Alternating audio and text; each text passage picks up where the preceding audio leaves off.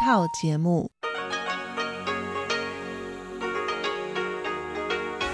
ที่นี่สถานีวิทยุเรดิโอไต้หวันอินเตอร์เนชันแนล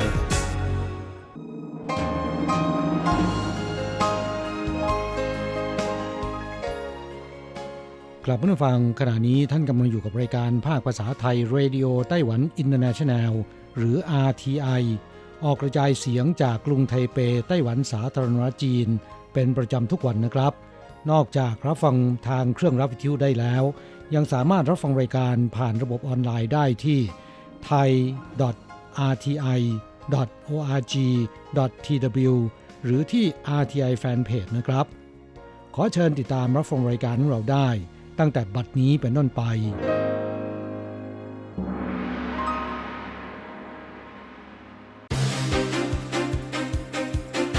ต่อไปขอเชิญติดตามรับฟัง ข่าวเด่นประจำสัปดาห์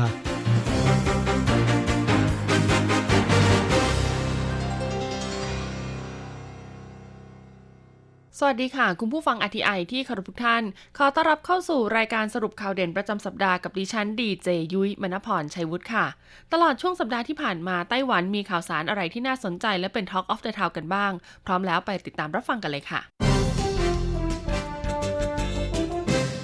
เริ่มต้นกันที่ข่าวแรกนะคะ เป็นเรื่องราวของการจัดสรรวัคซีนโควิด -19 จาก COVAX ค่ะคุณผู้ฟัง ต้องบอกเลยนะคะว่าไต้หวันได้รับข่าวดีค่ะ พอได้รับการจัดสรรวัคซีนโควิด -19 COVAX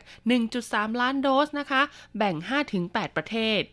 ข่าวดีเกี่ยวกับการนำเข้าวัคซีนโควิด -19 ก่อนหน้านี้ค่ะ ศูนย์บัญชาการควบคุมโรคไต้หวันนะคะ ได้ซื้อวัคซีนโควิด -19 กับโครงการโควัคจำนวน4ล้าน7 6 0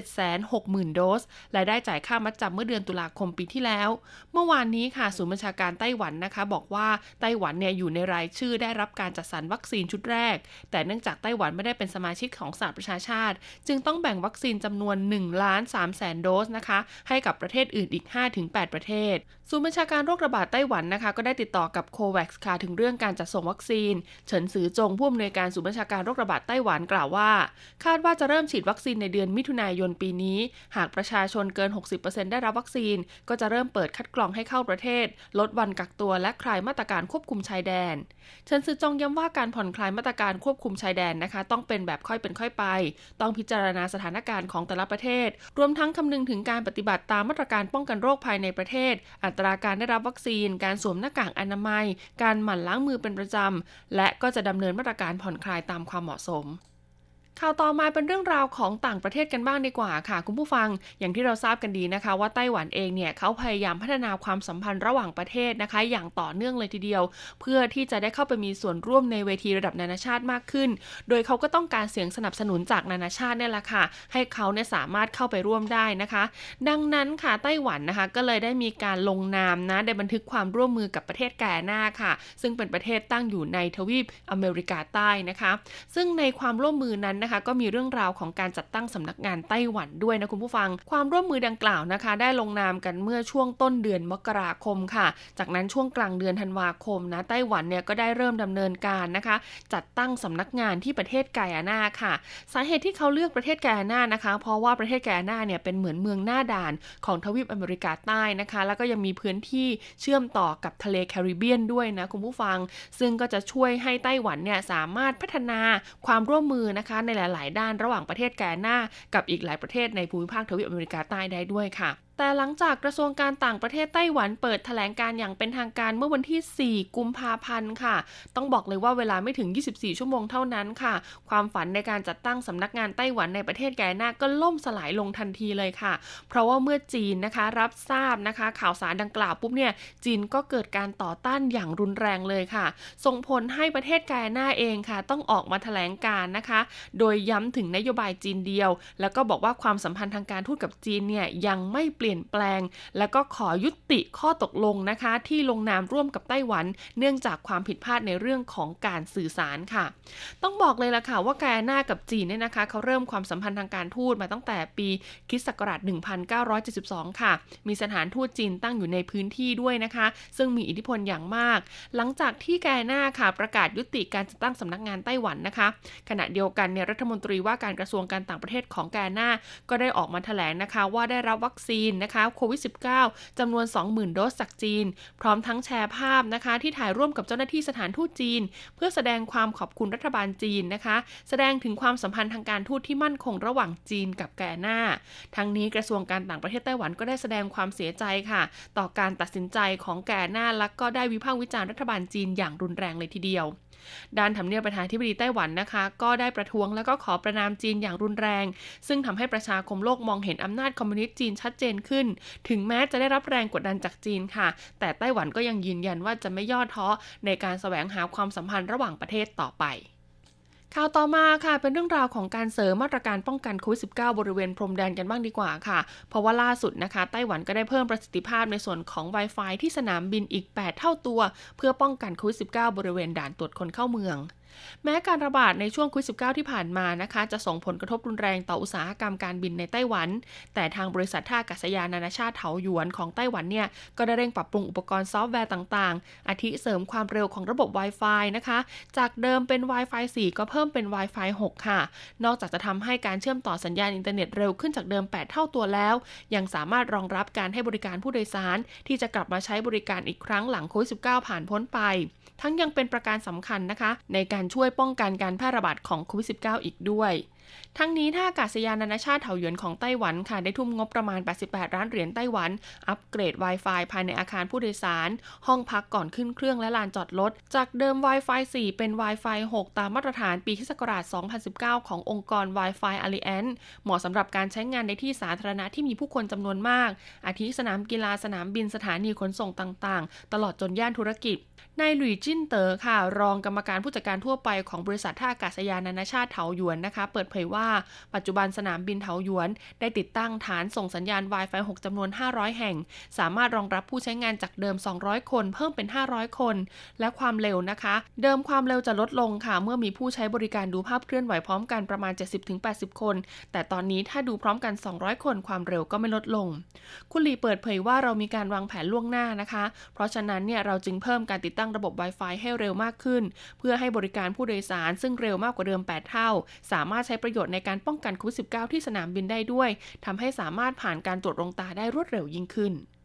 นอกจากที่สนามบินนานาชาติเถาหยวนแล้วค่ะ สนามบินซงซานนะคะ ซึ่งถือเป็นหับของสนามบินภายในประเทศของไต้หวันเอง ก็เตรียมใช้ระบบสแกนใบหน้าก่อนขึ้นเครื่องค่ะ ในช่วงหลังเทศกาลตรุษจีนไปแล้ว ซึ่งก็จะงดการสัมผัสนะคะ ป้องกันการแพร่ระบาดโควิด -19 ได้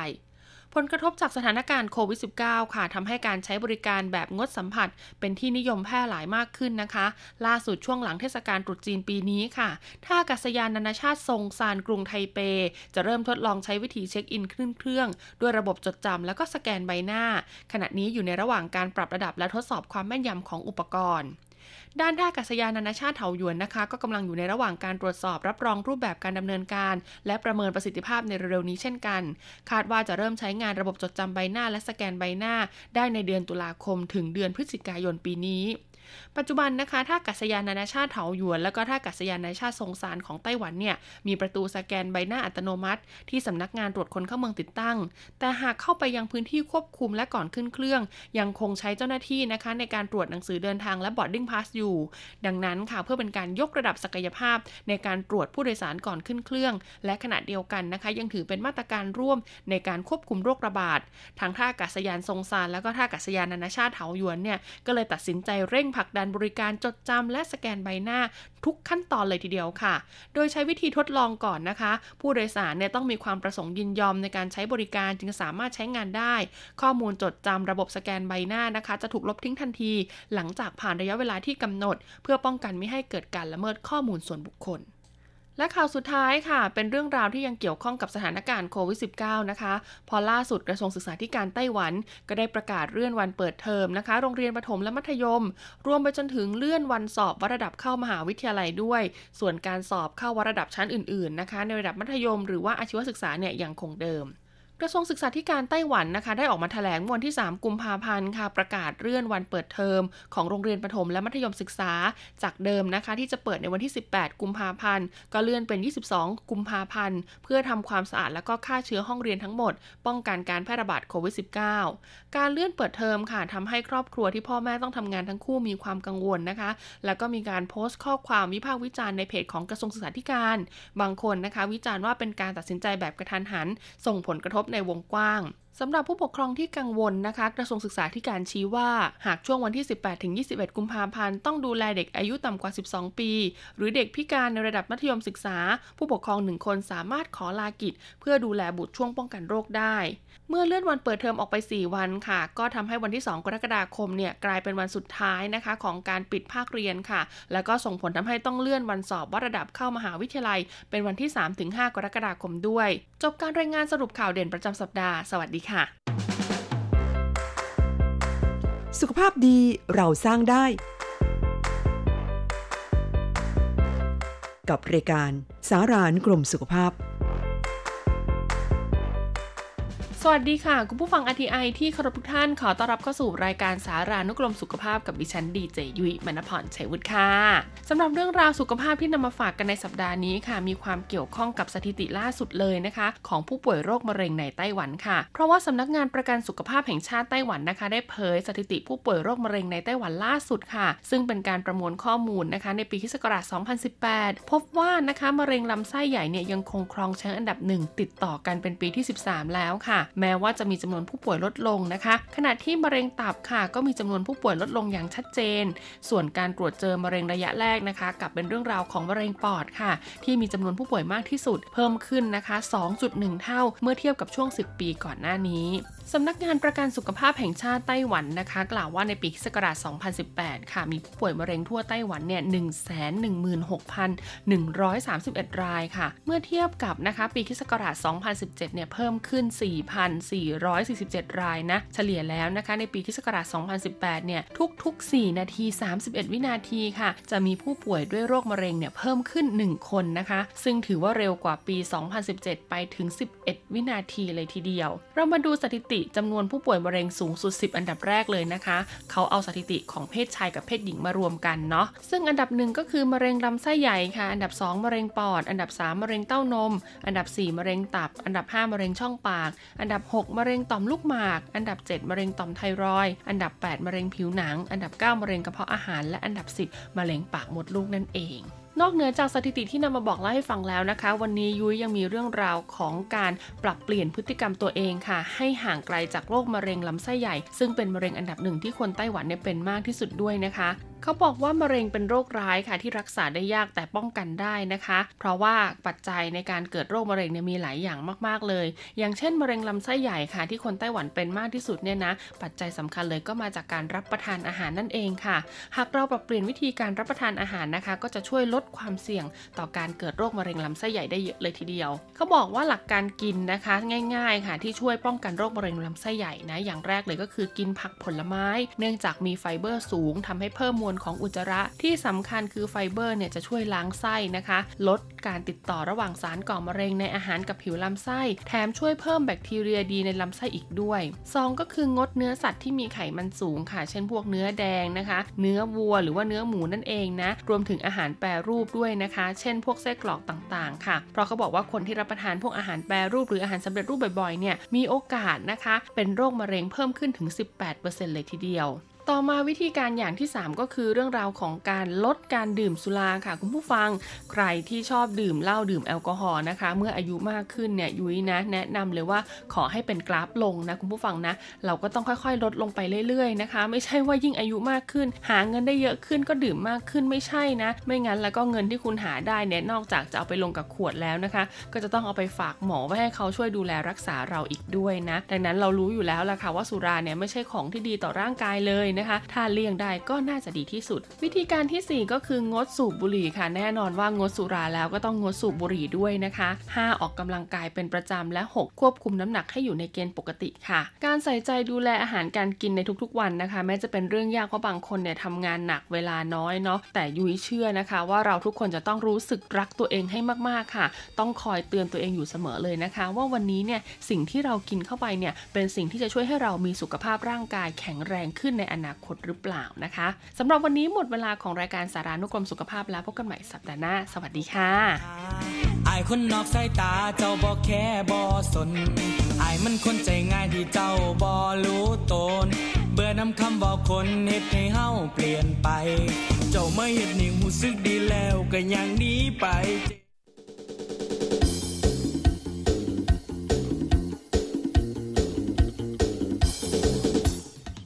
กำลังฮอต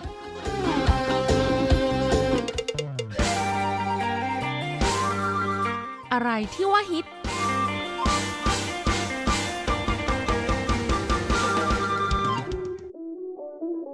เราจะพาคุณไป ติดดาว ติดตามข้อมูลข่าวสาร เรื่องราวทันกระแสของไต้หวัน เพื่อเปิดโลกทัศน์และมุมมองใหม่ ๆ ของคุณได้ในรายการ ฮอตฮิตติดดาว สวัสดีค่ะ ขอต้อนรับคุณผู้ฟังเข้าสู่รายการฮอตฮิตติดดาวกับดิฉันดีเจอันโกการจยากริชยาคมค่ะ อยากรู้ไหมชาวต่างชาติในไต้หวันฮิตซื้อบ้านแถวไหนมากที่สุด ติดตามได้ในรายการสัปดาห์นี้ค่ะ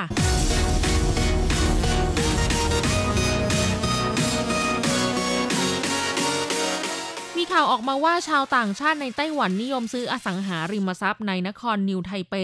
เขตตั้นสุ่ย และเขตลินโค เป็นที่นิยมฮอตฮิตมากที่สุดค่ะ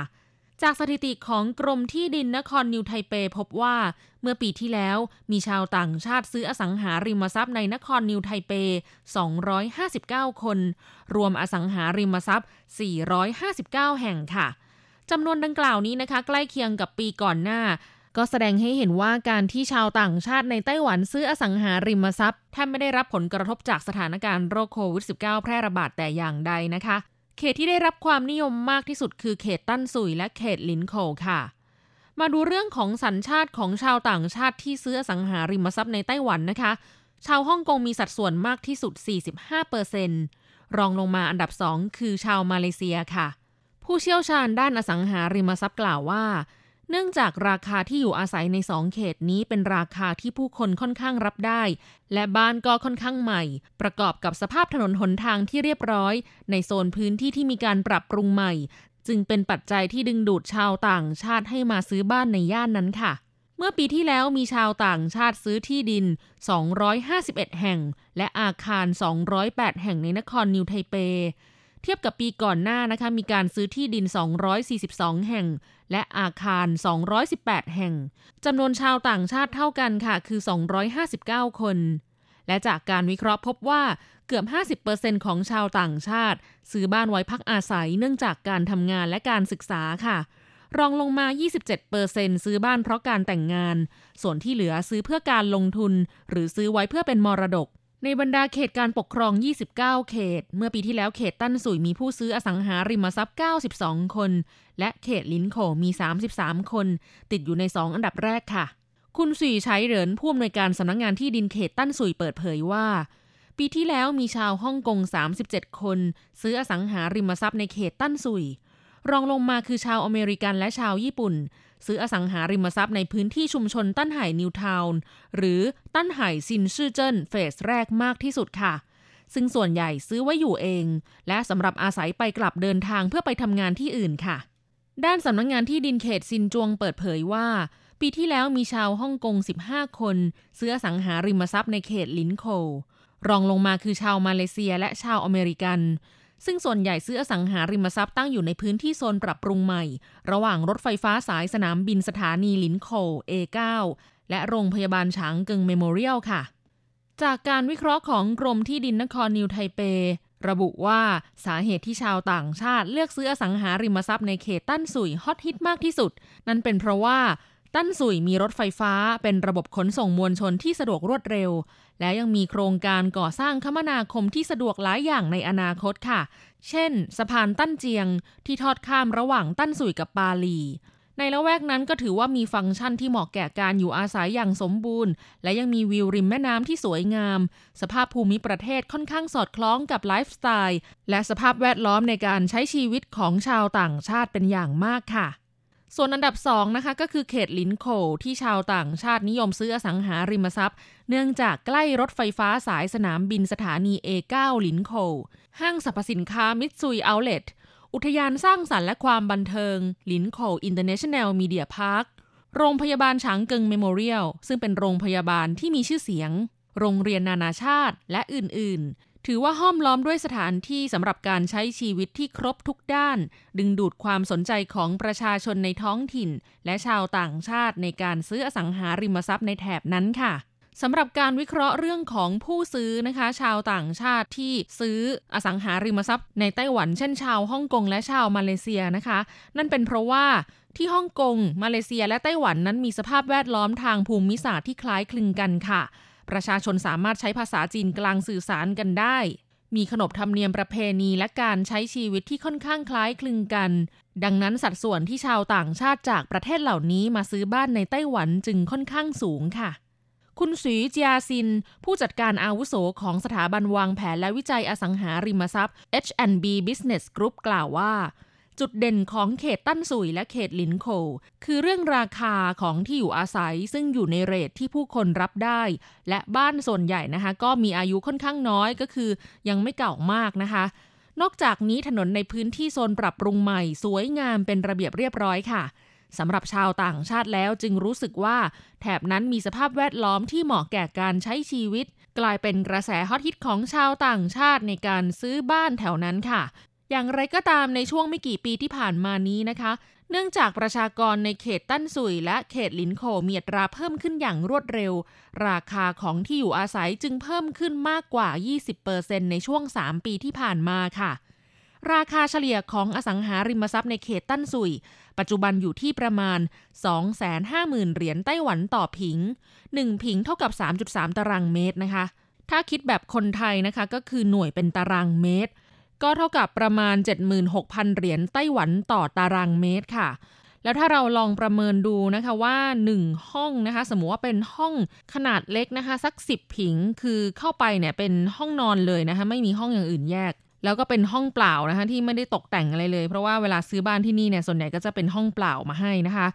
ราคา 10 ผิง ถ้าคิดเป็นตารางเมตรก็คือ 33 ตารางเมตร ก็จะต้องจ่ายเงินในราคา2ล้าน5แสนเหรียญไต้หวัน อันนี้คือที่พักในเขตตั้นสุยนะคะ ซึ่งสำหรับมุมมองของคนที่นี่แล้วเนี่ยก็รู้สึกว่าเออราคาเนี้ยรับได้นะไม่แพง2ล้าน5ได้ห้องเล็กๆ 1 ห้องนะ แต่ถ้า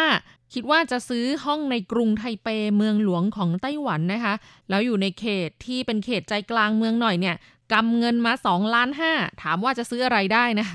ซื้อได้แค่ที่จอดรถเท่านั้นเองค่ะ ในห้องเท่ากันเนี่ยนะคะ ถ้าเกิดว่าย้ายมาอยู่ที่กรุงไทเปเนี่ย แล้วอยากจะซื้อก็คงจะต้องมีเงิน 8 หลักขึ้นไปละค่ะสรุปค่ะที่เขตตั้นสุยนะคะ ก็ราคาปัจจุบันอยู่ที่ 250,000 เหรียญไต้หวันต่อผิง ส่วนเขตลินโคนะคะ ก็แพงขึ้นมาอีกนิดนึงค่ะ3แสนเหรียญไต้หวันต่อผิงค่ะ คนไต้หวันก็เลยมองว่าเป็นราคาที่สมเหตุสมผลนะคะ และบรรดาชาวต่างชาติที่เลือกซื้ออสังหาริมทรัพย์ในไต้หวันเหล่านี้ อย่างเช่นชาวฮ่องกง มาเลเซีย สหรัฐอเมริกาและญี่ปุ่นนะคะ ที่ติดอันดับแรกๆเนี่ยโอ้คนแถวนั้นเนี่ยเขามองว่าไม่แพงเลยนะคะ เมื่อเทียบกับการซื้ออสังหาในประเทศของเขาเองนะคะ เพราะว่าอย่างที่ญี่ปุ่นหรือฮ่องกงอย่างเงี้ยนะคะ คือ พื้นที่เขาเนี่ยมีจำกัดยิ่งกว่าไต้หวันเสียอีกนะคะทำให้จำนวนเงินที่เท่ากัน มาอยู่ไต้หวันสามารถซื้อบ้านอสังหาริมทรัพย์ที่ขนาดใหญ่กว่า สะดวกสบายกว่า ซื้อในประเทศของตัวเองด้วยซ้ำไปนะคะสำหรับประสบการณ์ส่วนตัวของอันโกที่อยากนำมาเล่าสู่กันฟัง เพิ่มเติมนะคะให้คุณผู้ฟังได้เข้าใจเกี่ยวกับการอยู่อาศัยของชาวต่างชาติในไต้หวันที่นี่นะคะ ว่าอ่าส่วนใหญ่เนี่ยก็เช่าห้องอยู่นี่แหละค่ะ คือ ถ้าเป็นกลุ่มคนทำงานนะคะ หรือว่านักศึกษา คนเหล่านี้เนี่ยคงจะไม่มีใครคิดจะซื้อบ้านที่นี่อยู่แล้วนะคะ ยกเว้นแต่ว่าถ้าเป็นคนที่แต่งงานมีคู่สมรสเป็นชาวไต้หวัน อันนั้นเนี่ยการซื้อบ้านในไต้หวันเนี่ยก็คงไม่ใช่เรื่องแปลกอะไรนะคะ ส่วนตัวอันโกนะคะ ปัจจุบันก็เช่าห้องอยู่ในกรุงไทเปค่ะ ก็มีคนรู้จักหลายคนนะคะ ไม่ว่าจะเป็นคนไต้หวันเองหรือว่าคนไทยนะคะ ที่เป็นผู้ใหญ่หลายท่านเนี่ยก็เคยมาพูดคุย สอบถามว่า เออ ในเมื่อเราตัดสินใจที่จะตั้งรกรากตั้งถิ่นฐานในไต้หวันแล้วทำไมไม่ซื้อบ้านอยู่ที่ไต้หวันไปเลยล่ะ ส่วนตัวนะคะ อันโกดเลือกที่จะเช่าบ้าน นั่นก็เป็นเพราะว่าข้อหนึ่งค่ะ ไม่มีความสามารถที่จะกู้เงินกับธนาคารไต้หวันได้นะคะ เพราะว่าโสดค่ะ ไม่ได้แต่งงานกับคนไต้หวันนะคะ ขนาดว่าเรื่องของการทำบัตรเครดิตนะคะ ก็ยังแบบลำบากมากๆเลย คืออันโกดเนี่ยมีงานประจำทำนะคะทำงานอยู่ที่ RTI มา ปีนี้ก็เข้าปีที่ 8 แล้ว สมัครทำบัตรเครดิตกับธนาคารต่างๆ ในไต้หวันเนี่ยยังถูกรีเจ็คปฏิเสธไม่ให้บัตรเครดิตเลยค่ะ ก็แสดงให้เห็นนะคะว่าธนาคารไต้หวันส่วนใหญ่เนี่ยเขากลัวเราจะเบี้ยวหนี้หนีหนี้กลับประเทศไปอย่างเงี้ยค่ะ ทั้งๆทที่ก็มีบัตร APRC หรือว่าใบถิ่นที่อยู่ถาวรเรียบร้อยแล้วนะคะ ก็เลยเป็นอะไรที่ ยากค่ะสำหรับชาวต่างชาติที่จะกู้เงินซื้อบ้านที่นี่นะคะ โดยเฉพาะคนที่แบบเงินเดือนน้อยๆเนี่ยยากยากมากๆเลยล่ะ คือบัตรเครดิตยังไม่ให้เลย แล้วจะเอาเครดิตที่ไหนไปกู้บ้านใช่ไหมคะคือถ้าแบบว่าเทียบกับเพื่อนคนอื่น ๆ ที่เป็นคนไทยและทำงานอยู่ในไต้หวันนะคะ มีหลายคนที่ทำบัตรเครดิตผ่านง่าย ๆ นั่นเป็นเพราะว่าเงินเดือนพวกเขาเนี่ยสองสามแสนนะคะ เราแบบเงินเดือนหลักหมื่นเนี่ยยากมากนะคะ แต่ว่าสุดท้ายก็ทำบัตรเครดิตได้หนึ่งธนาคารค่ะ คือธนาคารคาเท่นะคะ หรือว่ากัวไทซื่อหวาอินหัง อันนี้ก็รู้สึกแบบกราบขอบพระคุณธนาคารนี้มากเลยค่ะ ที่ทำให้ การซื้อของช้อปปิ้งต่างๆนะคะสะดวกมากขึ้นแล้วก็ได้ส่วนลดสะสมแต้ม เงิน refund โปรโมชั่นต่างๆเนี่ยคือดีกว่าการใช้เงินสดชำระเงินนะคะหรือว่าใช้บัตรเดบิตที่ไม่ได้มีโปรโมชั่นอะไรมากเท่ากับบัตรเครดิต อันนี้ก็อะเป็นของแถมนะคะที่เล่าสู่กันฟังว่าเรื่องของการทำบัตรเครดิตในไต้หวันนะคะอะนี่ก็คือประเด็นแรกนะที่บอกว่าไม่ซื้อบ้านในไต้หวันเพราะว่าไม่มีความสามารถในการกู้นั่นเอง ส่วนข้อ 2 ค่ะ อันโก สะดวกที่จะอาศัยอยู่ในตัวเมืองกรุงไทเปมากกว่าที่จะเลือกไปอยู่ชานเมืองหรือนอกเมืองนะคะ หลาย ๆ ท่านเนี่ยมองว่าอ่า ถ้าเกิดว่าอยากจะประหยัดเงินหน่อย คุณก็ไปอยู่นอกเมืองหน่อยสิแบบบ้านจะได้ใหญ่ขึ้น ค่าเช่าจะได้ถูกลงนะคะ แต่ว่าโดยส่วนตัวอันโกเนี่ยเลือกที่จะประหยัดเวลาในการเดินทางมากกว่าค่ะ แล้วก็เป็นคนที่ไม่ได้ขับรถยนต์ส่วนตัวหรือว่าขี่มอเตอร์ไซค์ด้วยนะคะ ดังนั้นก็เลยไม่เหมาะที่จะไปอยู่ชานเมืองหรือนอกเมืองค่ะ ปัจจุบันนี้ก็เลยเลือกที่จะเช่าห้องพัก ซึ่งอยู่ติดกับรถไฟฟ้า คือเดินลงมาข้างล่างก็คือสถานีรถไฟฟ้าเลยนะคะ และถ้าคิดว่าอยากจะซื้ออยู่เป็นชื่อของตัวเองเนี่ย ก็ต้องกำเงินสดไปซื้อค่ะ เพราะว่ากู้ไม่ได้นั่นเอง แล้วราคานะคะก็อยู่ที่ประมาณ 20-30 ล้านเหรียญนนะคะ ถ้าจะซื้อแล้วก็ซื้อได้แค่ห้องเล็ก ๆ แค่นี้เนี่ยนะคะ มองแล้วว่ายังไงก็ไม่คุ้มค่ะยอมจ่ายค่าเช่าทิ้งไปดีกว่านะคะ ซึ่งถ้ามาลองคำนวณแล้วนะคะ จ่ายค่าเช่าอยู่ 20 ปี ก็ยังเสียเงินไม่ถึง 10 ล้านเลยค่ะ ดังนั้นก็เลยคิดว่าเช่าอยู่แบบนี้ดีแล้วนะคะ แล้วถ้าเกิดว่าเช่าอยู่ไปสักพักแล้วเบื่อหรือว่าอยากจะขยับขยายไปอยู่ห้องที่ใหญ่กว่าใหม่กว่าสวยกว่าเราก็ย้ายออกไปเลยได้ง่าย ๆ ไม่ต้องคิดอะไรมากนะคะ แต่ถ้าเกิดว่าซื้อเป็นของตัวเองแล้วเนี่ย จะย้ายไปอยู่ที่อื่นก็ต้องคิดหนักค่ะ แล้วถ้าเกิดว่าห้องเก่าห้องโทมลงเนี่ยก็ยังต้องมีค่าใช้จ่ายในการดูแลรักษารีโนเวทเองอีกนะคะและประเด็นข้อที่ 3 นะคะก็คือมีความรู้สึกว่าไม่จำเป็นต้องซื้ออสังหาริมทรัพย์ ในไต้หวันเป็นชื่อของตัวเอง เพราะว่าไม่ได้แต่งงานกับคนไต้หวันนะคะ ไม่ได้วางแผนว่าจะมีลูกมีครอบครัวที่ไต้หวันค่ะ เพราะฉะนั้นก็เลยไม่จำเป็นที่จะต้องซื้อเก็บไว้เป็นมรดกให้ลูกหลานอยู่ต่อไปนั่นเองค่ะ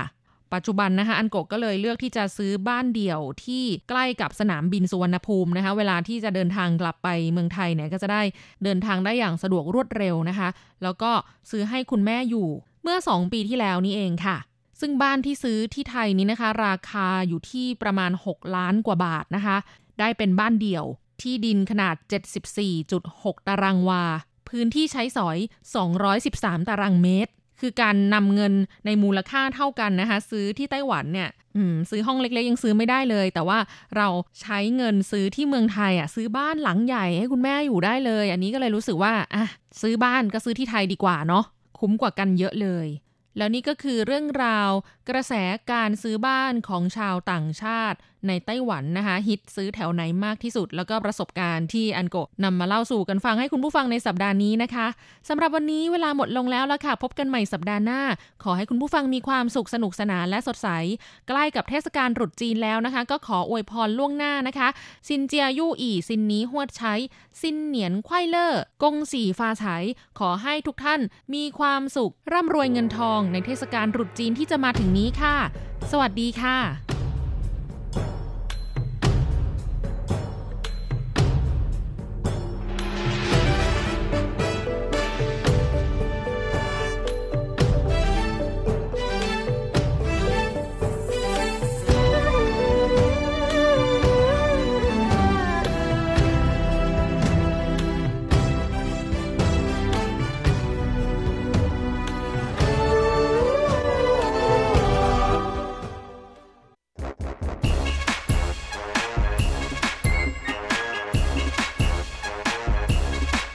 โยโยโยโย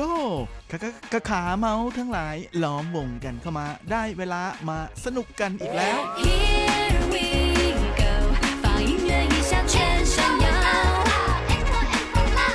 กับเพลงเพราะๆและข่าวที่เขาคุยกันลั่นสนั่นเมืองโดยทีรักยางและบันเทิง .com 扭扭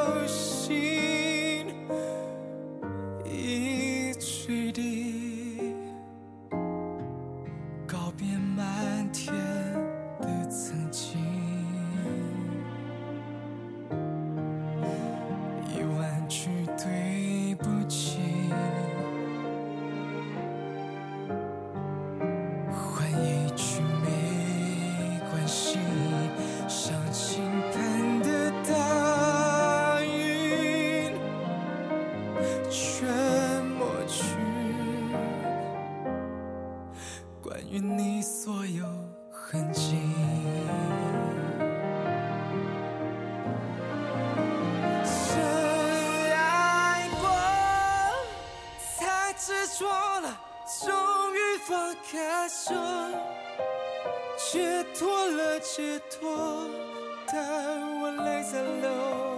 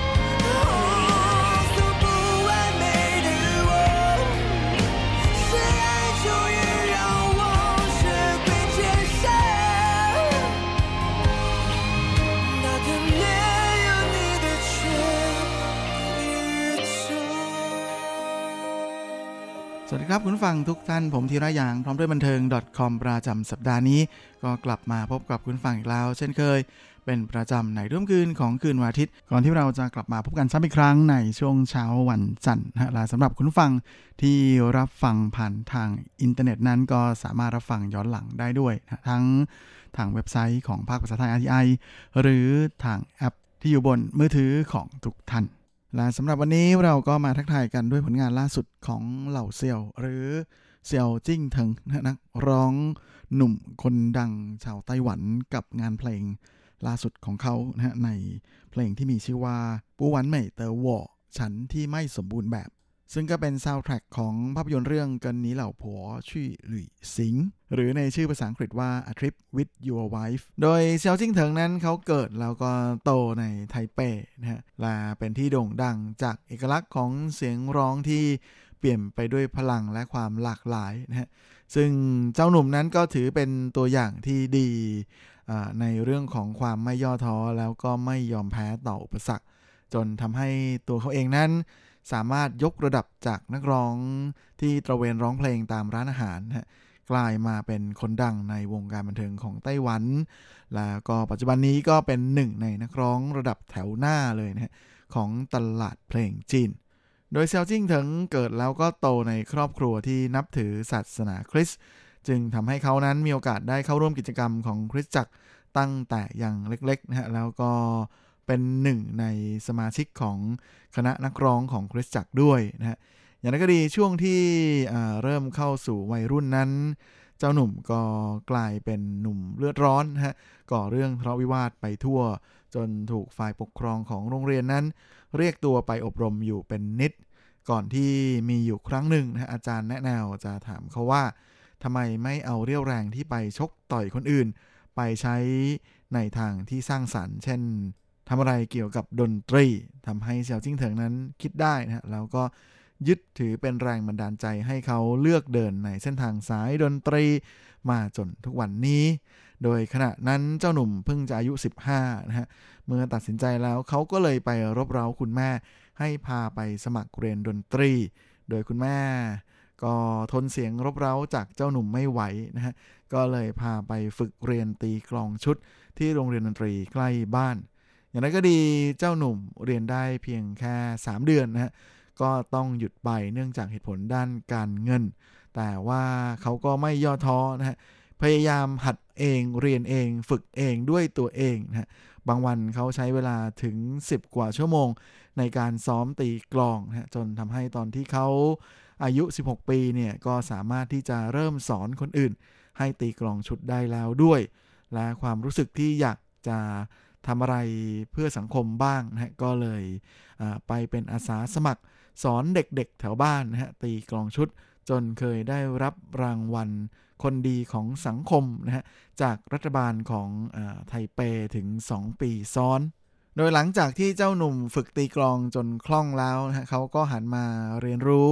เครื่องดนตรีอย่างอื่นด้วยตัวเองนั่นก็คือการหัดเล่นคีย์บอร์ด รวมทั้งหัดร้องเพลงไปด้วยนะฮะ และในช่วงนี้เขาก็พยายามสร้างโอกาสให้กับตัวเองนะฮะด้วยการไปตระเวนสมัครงานกับร้านอาหารแทบจะทั่วทั้งไทเปแล้วก็ไทเปรอบนอกนะฮะปัจจุบันนี้ก็คือนิวไทเปเจ้าหนุ่มร้องเพลงประจำอยู่ในร้านอาหารถึง 2 ปีกว่าๆนะฮะช่วงระหว่างนี้เขาก็พยายามเรียนรู้เทคนิคการร้องเพลงต่างๆ จากนักร้องรุ่นพี่ ตามร้านอาหารที่เขาไปทำงานด้วยนะฮะ โดยแม่ไม่มีเงินไปเรียนไม่มีโอกาสได้ฝึกกับคุณครูเก่งๆก็ไปฝึกเอานะฮะทำงานไปฝึกไปด้วยเรียนรู้ไปด้วยโดยช่วงนั้นเจ้าหนุ่มยังเรียนไม่จบนะฮะมหาวิทยาลัย ในระหว่างเรียนเขาก็จะแบกคีย์บอร์ดคู่ใจนะฮะแล้วก็ตระเวนไปร้องเพลงตามที่ต่างๆนะฮะที่นอกจากไทเปซื่อแล้วก็ไทเปเซียนแล้วเนี่ยก็ยังเลยไปจนถึงเถาหยวนนะฮะ เจ้าตัวนั้นเคยทำสถิติสูงสุดฮะใช้เวลามากถึง 50 ชั่วโมงต่อสัปดาห์ในการทำงานร้องเพลง ซึ่งแม้แต่นักร้องที่ร้องเพลงในร้านเดียวกับเขาเนี่ยยังยกนิ้วให้กับความมุ่งมั่นแล้วก็ความพยายามของเซียวจิ้งถิงมาก ๆ และแน่นอนนะฮะคนที่มีความพยายามและมุมานะอย่างไม่ย่อท้อสวรรค์จะประทานโอกาสให้อยู่เสมอลาจุดเปลี่ยนของชีวิต เซลทิ้งเถิงก็มาถึงในช่วงเดือนกรกฎาคมของปี 07 หลังจากที่เจ้าตัวสมัครไปเข้าร่วมรายการประกวดนักร้องหน้าใหม่ชื่อดังของสถานีโทรทัศน์ทีทีวีนะฮะนั่นก็คือเชาจีซิงกวังต้าเต้าหรือ One Million Stars โดยเดิมทีนั้น เจ้าตัวไปสมัครเข้าร่วมประกวดในรุ่นที่2นะฮะแต่ว่าแหมด้วยความที่มีแบ็กกราวน์ในการเป็นนักร้องอยู่แล้วนะฮะแล้วก็ เสียงใช้ได้นะฮะมาคุณสมบัติใช้ได้เลยทางทีมงานก็เลยจัดให้เขาเป็นหนึ่งในด่าน PK นะฮะก็คือ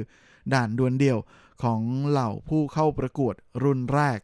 ที่เพียงครั้งแรกที่เขาปรากฏตัวต่อสาธารณชนนะฮะเจ้าหนุ่มก็สามารถแสดงความสามารถในการร้องเพลงออกมาได้อย่างเต็มที่นะฮะจนประทับใจทั้งผู้ชมแล้วก็กรรมการเป็นอย่างมาก และแน่นอนว่า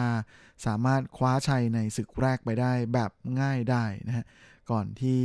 เจ้าหนุ่มจะสร้างสถิติ ชนะอย่างต่อเนื่องนะฮะแล้วก็ในช่วงที่เขาร้องเพลงออกอากาศนั้นเป็นช่วงที่สามารถสร้างเรตติ้งสูงสุดให้กับทางรายการได้อย่างที่ไม่เคยมีมาก่อน และแม้ว่าเซียวจิ้งเถิงจะประสบความพ่ายแพ้เพียงศึกที่3นะฮะแต่ว่า เพียงเท่านี้ก็ทำให้เจ้าตัวนั้น กลายเป็นคนดังที่ดังเสียยิ่งกว่าผู้เข้าประกวดตัวจริงเสียอีกนะฮะเพราะเขากลายมาเป็นคนดังที่มีคนค้นหาชื่อ มากที่สุดเป็นอันดับ 3 ในปี 2007 ของเว็บ Yahoo ไต้หวันนะฮะซึ่งถือเป็นเว็บไซต์ Search Engine อันดับหนึ่งของไต้หวัน รวมทั้งเป็นคนดังอันดับ2นะฮะในประเภทบันเทิงของเว็บ Google ไต้หวันด้วย แน่นอนว่าเจ้าตัวสามารถสร้างเรตติ้งให้กับทุกรายการที่ไปออกอากาศนะฮะแล้วก็แม้แต่ร้านอาหารที่เขาไปตระเวนร้องเพลงนั้นก็มีแฟนเพลงไปนั่งฟังเขาร้องเพลงอย่างแน่นขนาดทีเดียว และจากนั้นไม่นานโอกาสในการออกร้องเพลงของเขา ก็มาถึงนะฮะเมื่อเขาได้ตอบรับคำเชิญของจังฮุยเมยหรืออาเมยนักร้องสาวคนดังของวงการเพลงจีน ให้มาร้องเพลงคู่กันนะในอัลบั้มเพลงของเธอ กับเพลงอี้เหยียนซุนเจียนเพียงพริบตานะเพลงที่จนถึงปัจจุบันนี้ ก็ยังคงได้รับการยกนิ้วให้เป็นหนึ่งในเพลงคู่ที่ร้องยากที่สุด ด้วยความดังของเซียวจิ้งเถิงนี่เองนะฮะก็เลยทำให้ค่ายเพลงทั่วไต้หวันนะต่างก็พยายามล่าลายเซ็นของเจ้าตัวกันอย่างหนักทีเดียว ลาเขาก็ตัดสินใจ เข้าเป็นศิลปินในสังกัดของค่ายเพลงยักษ์ใหญ่ข้ามชาติอย่าง Warner Music แล้วก็ได้โอกาสออกร้องเพลงชุดแรกนะในช่วงกลางปี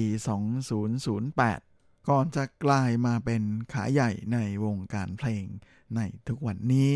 ส่วนสำหรับงานเพลงที่คุณฟังเพิ่งจะฟังกันไปในช่วงต้นรายการนะฮะ不完美的我 ฉันที่ไม่สมบูรณ์แบบนั้นก็เป็นซาวด์แทร็กของภาพยนตร์เรื่อง跟你老婆去旅行นะหรือในชื่อภาษาอังกฤษว่า A Trip with Your Wife ซึ่งก็เป็นภาพยนตร์ไต้หวันที่ไปซื้อบทของเกาหลีมาทำนะแบบเดียวกับปีไปสั่งเกิ้งไปสั่งเตอกูซื่อนะเรื่องที่เศร้ายิ่งกว่า เรื่องเศร้าซึ่งในเรื่องนั้นเนี่ยทำรายได้จากการเข้าฉายมากถึง 250 ล้าน NT ในไต้หวันนะคราวนี้ก็เลยมีแม่อ่าโปรเจกต์เรื่อง跟你老婆去旅行เรื่องนี้ตามออกมา โดยเพลงนี้มีเซียวจิ้งเถิงเป็นคน แต่งทำนองเพลงเองนะแล้วก็ร้องเองด้วยนะคนที่เป็นเจ้าของโปรเจกต์นั้นก็คือภาพผู้กำกับนะของภาพยนตร์เรื่องนี้ ก็คือหลินเซี่ยวเชียนนะที่เป็นคนแต่งเนื้อเพลงเองนะสำหรับ不完美的我เพลงนี้ ซึ่งทางผู้กำกับหลินก็เล่าให้ฟังนะว่าตอนที่เฉียวทิ้งเฉิงมีโอกาสได้เห็นภาพยนตร์เรื่องนี้แล้วนะฮะเขาก็ทำอ่าทำนองเพลงในแบบเดโมออกมานะฮะ อ่าผู้กับหลินบอกว่าทันทีที่เขาได้ฟังนั้นเขารู้สึกประทับใจมาก ๆ เลยนะครับเพราะฟังแล้วแหมมันให้อารมณ์ที่เข้าถึงอารมณ์ของหนังได้มาก ๆ เลยนะแล้วก็ในส่วนของเนื้อเพลงนั้น เขาก็บอกว่าเขาเขียนเนื้อเพลงนี้ขึ้นจากมุมมองของพระเอกที่ครุ่นคิดอยู่ว่าในชีวิตของคนเรานั้นอ่าอะไรคือคุณค่าที่ควรจะทนุถนอมแล้วก็เก็บรักษาปกป้องมันเอาไว้ แม้ว่าชีวิตของคนเรามันจะไม่สมบูรณ์แบบนะแต่ก็ด้วยความที่มันไม่สมบูรณ์แบบนี้แหละนะถึงทำให้มีคนอื่นมารักแล้วก็ชอบด้านเฉาจิงถึงเองนะก็ได้พูดถึงการทำงานเพลงของเพลงนี้นะว่า ตอนที่เขามีโอกาสได้เห็นภาพยนตร์เรื่องนี้นะแม้ว่าในส่วนของดนตรีประกอบยังไม่สำเร็จยังไม่เสร็จ ยังไม่ได้ใส่เข้าไปนะแต่เขาก็บอกเลยว่า ตอนนั้นเนี่ยเขาสามารถเข้าใจอารมณ์ของหนังได้อย่างดีทีเดียวนะฮะดูไปน้ำตาก็ไหล บางทีก็หัวเราะ หัวเราะแล้วก็ร้องไห้นะฮะเหมือนคนบ้าเลยทีเดียว อย่างนั้นก็ดีเขาก็บอกว่าสำหรับผลงานนี้แล้วก็คงจะต้องยกให้ตัวของหนังเป็นพระเอกมากกว่าในส่วนของเพลงประกอบ ซึ่งเจ้าตัวเองก็บอกนะว่าเขาจึง แต่งเพลงนี้ออกมานะให้เป็นแบบที่บิวอารมณ์ของหนังมากกว่าที่จะมาแย่งซีนของตัวหนังไปนะก็เป็นอะไรที่น่าสนใจไม่น้อยเลยทีเดียวนะโดยในส่วนของ A Trip with Your Wife นะฮะเรื่องนี้ก็มีฟงเสี่ยวเย่นะฮะนักแสดงหนางแบบไอ้ในแบบและนักแสดงชื่อดังนะฮะกับเฉินเหยียนซีนะฮะสาวคนดัง ที่โด่งดังทะลุฟ้าจากภาพยนตร์เรื่อง You Are the Apple for My Eye นั่นเองนะโดยจะเป็นผลงานที่เข้าฉายฉลองตรุษจีน ในไต้หวันนะใครที่สนใจก็ลองไปตามชมดูกันได้นะครับ กับภาพยนตร์ในแนวโรแมนติกคอมดี้เรื่องนี้และช่วงนี้เราก็มาพักฟังเพลงกันสักครู่นะฮะ ก็พอดีพอดีได้แทร็กแปลกๆมาก็เลยรีบหยิบมาฝากเพื่อนฟังกันเลยนะฮะ กับงานเพลงที่หนุ่มเซียวเซียวจิ้งถึงนะฮะ ไปร้องคู่กับเนมวี หรือหวังมิงจื้อนักร้องหนุ่มคนดังชาวมาเลเซียนะในเพลงที่มีชื่อว่าหลิวลางโกหรือหมาจอดจัด 我有个朋友，他来自豪宅偷天厝，名车接送有吃不完的高级罐头。我还有个朋友，他来自繁殖场，有优良血统，从小不停被强制配种，必须保持纯种。他说他朋友的朋友主人劈腿分手，搬走却不带走，还把他丢弃在巷口。他朋友朋友的朋友长满了蛆虫恶臭，他妈说害怕传染，抱歉家里有小朋友的身上贴着标签，全都来自宠物店，没人买过了几千，老板也只能说抱歉，店里没空间。命运就快被终结，要从魔掌逃出升天，否则隔天就要升天。每天徘徊在街头灯火阑珊的角落，每个每个的背后充满人类的借口。我溺身在水沟，不过大队四处搜索，害怕随时会被抓走，随时会横尸街头。谁拥抱我？谁说爱我？一辈子的承诺，却让我漂泊在风雨之中。谁能谁能救救我？谁来谁来救救我？自由，让我堕落，让消失在不知名灰色巷弄。我不想不想听谁说，请你让我人类说很好玩，就把你手脚砍断，被香烟、热水、软糖，有的长期被凌虐捆绑。他们的恶行恶状，我们却不能够反抗。若发动攻击，将会受到法律严厉的审判。你喂我一口饭，我就把你当主人。我愿意赴汤蹈火，为你卖命，为你牺牲。我可以逗你笑，分忧解闷。虽然我很笨，要永远当你的玩具，也是你的守护神。为何要把我送走？为何要把我丢掉？我心中没有怨恨，只是充满了疑问。你丢下我的那一刻，眼神太陌生，太残忍。我没有犯错，难道只因为我是畜生？被带回去收容中心，那里拥挤，三餐不济，布满了负重苍蝇，一切都只能听天由命。人类的好朋友这个名字太感性，太动听。为何从出生到死去，命运都有你的主宰。谁拥抱我？谁说爱我？一辈子的承诺，却让我漂泊在风雨之中。谁能谁能救救我？谁来谁来救救我？让我自由，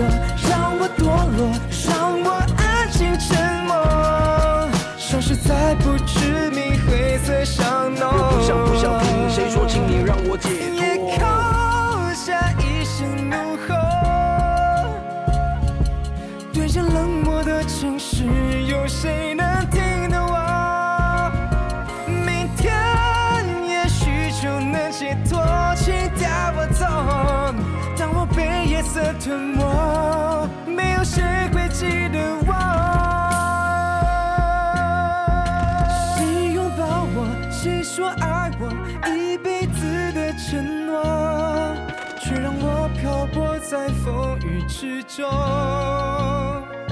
就让我自由，让我堕落，让我安静沉执迷灰色香浓。我的名字和姓氏是你赐给我，我的幸福和快乐都是你给我，却让我漂泊在狂风暴雨之中。啊，谁能谁能救救我？谁来谁来救救我？就让我自由，就让我堕落，就让我安静，我沉默，请你放开我，就让我消失在不知名的香浓。我不想不想听谁说，请你让我解脱。这是我的宿命，请忘掉我。 และนี่ก็คือหลิวล่างโกะหรือหมาจรจัดนะฮะงานเพลงที่เหล่าเสี่ยวเสี่ยวจิ้งเถิงร้องคู่กับเนมวีนะฮะหวังหมิงจื้อ ก็หวังว่าคงจะถูกใจทุกท่านนะครับ ลาช่วงนี้เราก็มาเข้าสู่ช่วงท้ายรายการกันกับข่าวคราว ความเคลื่อนไหวที่น่าสนใจในวงเทิงในช่วงของซุปซิป .com Baby boy，永远永远手牵手，一步两步一起走，永远永远要记得。 และสำหรับซุปซิป .com ประจำสัปดาห์นี้ก็เช่นเคยกับข่าวคราวความเคลื่อนไหวที่น่าสนใจ ในบันเทิงแบบจีนจีนๆนะสำหรับสัปดาห์นี้ เราก็มาเริ่มเม้าท์กันที่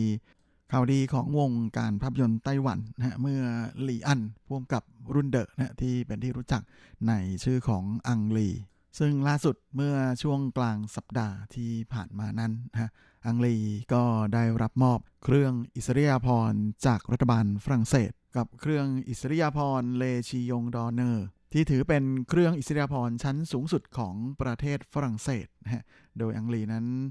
ได้รับในชั้นเชอร์วาลีเย ก็ประมาณว่าเป็นอัศวินนั่นแหละนะฮะ ซึ่งพิธีมอบนั้นก็จัดขึ้นเมื่อวันที่ 3 กุมภาพันธ์ที่ผ่านมานะที่สำนักงานตัวแทนของฝรั่งเศสในไต้หวัน ซึ่งทางสำนักงานตัวแทนของฝรั่งเศสได้ ให้ข่าวนะฮะบอกว่าด้วยความที่ลีอันนะที่เป็นทั้งผู้กำกับภาพยนตร์คนเขียนบทแล้วก็เป็นโปรดิวเซอร์ด้วยนะถือว่าเป็นผู้ที่ทำงานอุทิศตน ให้กับวงการภาพยนตร์เป็นอย่างมาก โดยเฉพาะในส่วนของการทำงานเป็นผู้กำกับภาพยนตร์นะที่เขาสามารถถ่ายทำภาพยนตร์ในหลากหลายรูปแบบเป็นอย่างมากนะฮะและสไตล์การถ่ายทำภาพยนตร์ของลีอันนั้นก็ถือว่าเป็นหนึ่งใน แนวทางนะที่มีชื่อเสียงในระดับโลก และแน่นอนนะว่าลีอันนั้นมีบทบาทสูงมากในหน้าประวัติศาสตร์ ของวงการภาพยนตร์โลก ถือเป็นหนึ่งในผู้ที่มีอิทธิพลต่อวงการภาพยนตร์เลยทีเดียว โดยลีอันนั้นก็เกิดที่ผิงตงของไต้หวันครับและผลงานสร้างชื่อของเขาก็คือภาพยนตร์เรื่องทวีโซหรือพุชชิงแฮนที่ไปสร้างกระแสฮือฮาในเทศกาลภาพยนตร์ที่เบอร์ลิน ซึ่งถือเป็นหนึ่งในเทศกาลภาพยนตร์ใหญ่ระดับโลกนะฮะในปี 1992 แล้วหลังจากนั้นเนี่ยก็สามารถคว้ารางวัลภาพยนตร์ยอดเยี่ยมนะจากเทศกาลภาพยนตร์ Asia Pacific Film Festival มาครองได้สำเร็จตามมาด้วยภาพยนตร์เรื่อง喜宴ที่เข้าฉายในปีถัดมานะฮะซึ่งตอนนั้นเนี่ยก็แทบจะเรียกได้ว่าเป็นภาพยนตร์เรื่องแรกเลยนะในวงการภาพยนตร์จีน ที่นำเสนอเรื่องราวนะฮะจากมุมมองของอกลุ่ม LGBT ซึ่งจริงๆ ผมก็เคยชมภาพยนตร์เรื่องนี้แล้วนะก็ต้องยอมรับที่เดียวว่าหนึ่งเป็นหนึ่งในงานผลงานอมตะของลีอันเลยนะสำหรับใครที่ยังไม่เคยชมนั้น ก็อยากจะแนะนำนะให้ไปลองหามาชมกันเลยทีเดียว เพราะว่าลองย้อนนึกกลับไปดูนะว่าในยุคของปี 1993นะการจะหยิบเอาเรื่องราวเกี่ยวกับ กลุ่ม LGBT เนี่ยมาถ่ายทำนะครับเป็นภาพยนตร์นั้นมันไม่ใช่เรื่องง่ายเนี่ยเราต้องมีความกล้าเป็นอย่างมาก เพราะว่าสังคมแม้ว่าจะเป็นไต้หวันนะแต่ว่าในสมัยนั้นเนี่ยก็ยังค่อนข้างจะปิดตัวเองนะกับเรื่องของ LGBT พอสมควรเลยทีเดียว จึงไม่น่าแปลกใจนะที่หลีอันนั้นเขา ได้รับการยกย่องเป็นอย่างมากนะกับความกล้าในการหยิบเอาประเด็น ซึ่งละเอียดอ่อนต่อสังคมนะฮะเอามาพูดคุยแล้วก็ถ่ายทอดมุมมองของเขานะฮะให้สังคมเนี่ยได้มารับรู้แล้วก็มาวิพากษ์วิจารณ์กันโดยภาพยนตร์เรื่องนี้นั้นก็มีชื่อภาษาอังกฤษว่า The Wedding Banquet ที่สามารถคว้ารางวัลหมีทองคำนะฮะของเทศกาลภาพยนตร์ที่เบอร์ลิน อันถือเป็นประมาณรางวัลภาพยนตร์ยอดเยี่ยมในปี 1993 มาครองด้วย ใครที่สนใจก็อ่าอยากให้ลองไปหามาดูกันนะครับเพราะเอ่อเนื้อหาในภาพยนตร์นั้นจนถึงทุกวันนี้ที่เรากลับไปชมใหม่นะก็ยังคงความแหมสนุกนะฮะแล้วก็น่าติดตามเนื้อเรื่องไม่เชยเลยทีเดียวนะครับ ก็เป็นอะไรที่แนะนำเลยครับสำหรับใครที่ชอบหนังแบบคลาสสิกคลาสสิกนะฮะอมตะ มหาอมตะ นิรันดร์การอะไรแบบนั้น ถือเป็นผลงานในระดับนั้นของหลีอันเลยทีเดียวนะฮะเรื่องนี้ก็แนะนำจริงๆนะฮะส่วนงานผลงานอื่นๆ ของหลีอันนะฮะที่ผู้ชมทั่วโลกค่อนข้างจะคุ้นเคยนะฮะก็มีทั้งโอ้โหฉังหลงนะหรือ Crouching Tiger Hidden Dragon นะฮะภาพยนตร์ที่โจวินฟ้านะหรือโจรื่นฟ้าแสดงนำคู่กับสาวน้อยที่ตอนนั้นเพิ่งจะเข้าวงการใหม่ๆ อย่างจางจืออีนะละภาพยนตร์เรื่องนี้ก็ทำให้ชื่อของจางจืออีนั้นโด่งดังไปทั่วโลกเลยเหมือนกันแถมเรื่องนี้ก็ยังคว้ารางวัลภาพยนตร์ต่างประเทศยอดเยี่ยมนะของออสการ์มาครองได้ด้วยนะแต่เรื่องที่คว้ารางวัลให้ลีอันมากที่สุดนั้นก็เห็นจะได้แก่ Brokeback Mountain นะภาพยนตร์ที่พูดถึงเรื่องราวของ LGBT อีกเหมือนกันนะฮะและภาพยนตร์เรื่องนี้ก็ทำให้ลีอันนั้นคว้ารางวัลแบบแหมมากมาย นับไม่ถ้วนเลยนะฮะที่ดัง ๆ นั้นก็เห็นจะได้แก่ภูมิกับยอดเยี่ยมนะฮะของออสการ์ตามมาด้วย Golden Globe นะฮะลูกโลกทองคำทั้งในส่วนของภูมิกับยอดเยี่ยม แล้วก็ภาพยนตร์ยอดเยี่ยมนะฮะแถมยังคว้ารางวัล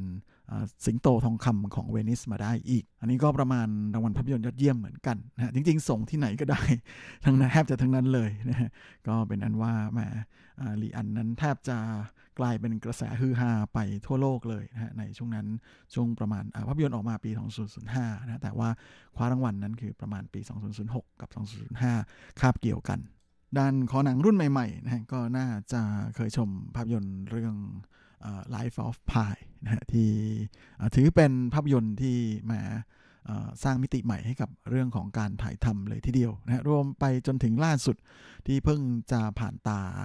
คอหนังไปไม่นานนะฮะกับเซมินายแมนที่เขามีโอกาสได้ร่วมงานกับพระเอกคนดังนะฮะอย่าง วิลสมิธด้วย จริงๆ ถ้าพูดถึงหลีอันนี้คงจะพูดได้นานมากเพราะเป็นหนึ่งในภาพอ่าพ่วงกับภาพยนตร์ที่ผมชอบมากเลยนะเอาไว้มีโอกาสค่อยหยิบเอาเรื่องของหลีอันมาเมาส์กับอ่าเพื่อนฟังก็แล้วกัน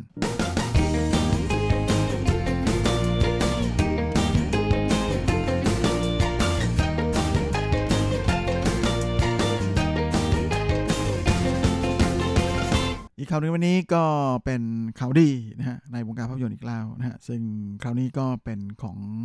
เอ่อพ่วมกับไทยบ้างนะฮะกับโปรเจกต์ที่เป็นความร่วมมือระหว่างเอ่อพ่วมกับ คนดังชาวฮ่องกงอย่างหว่องกาไวนะฮะหรือหวังเจียเว่ย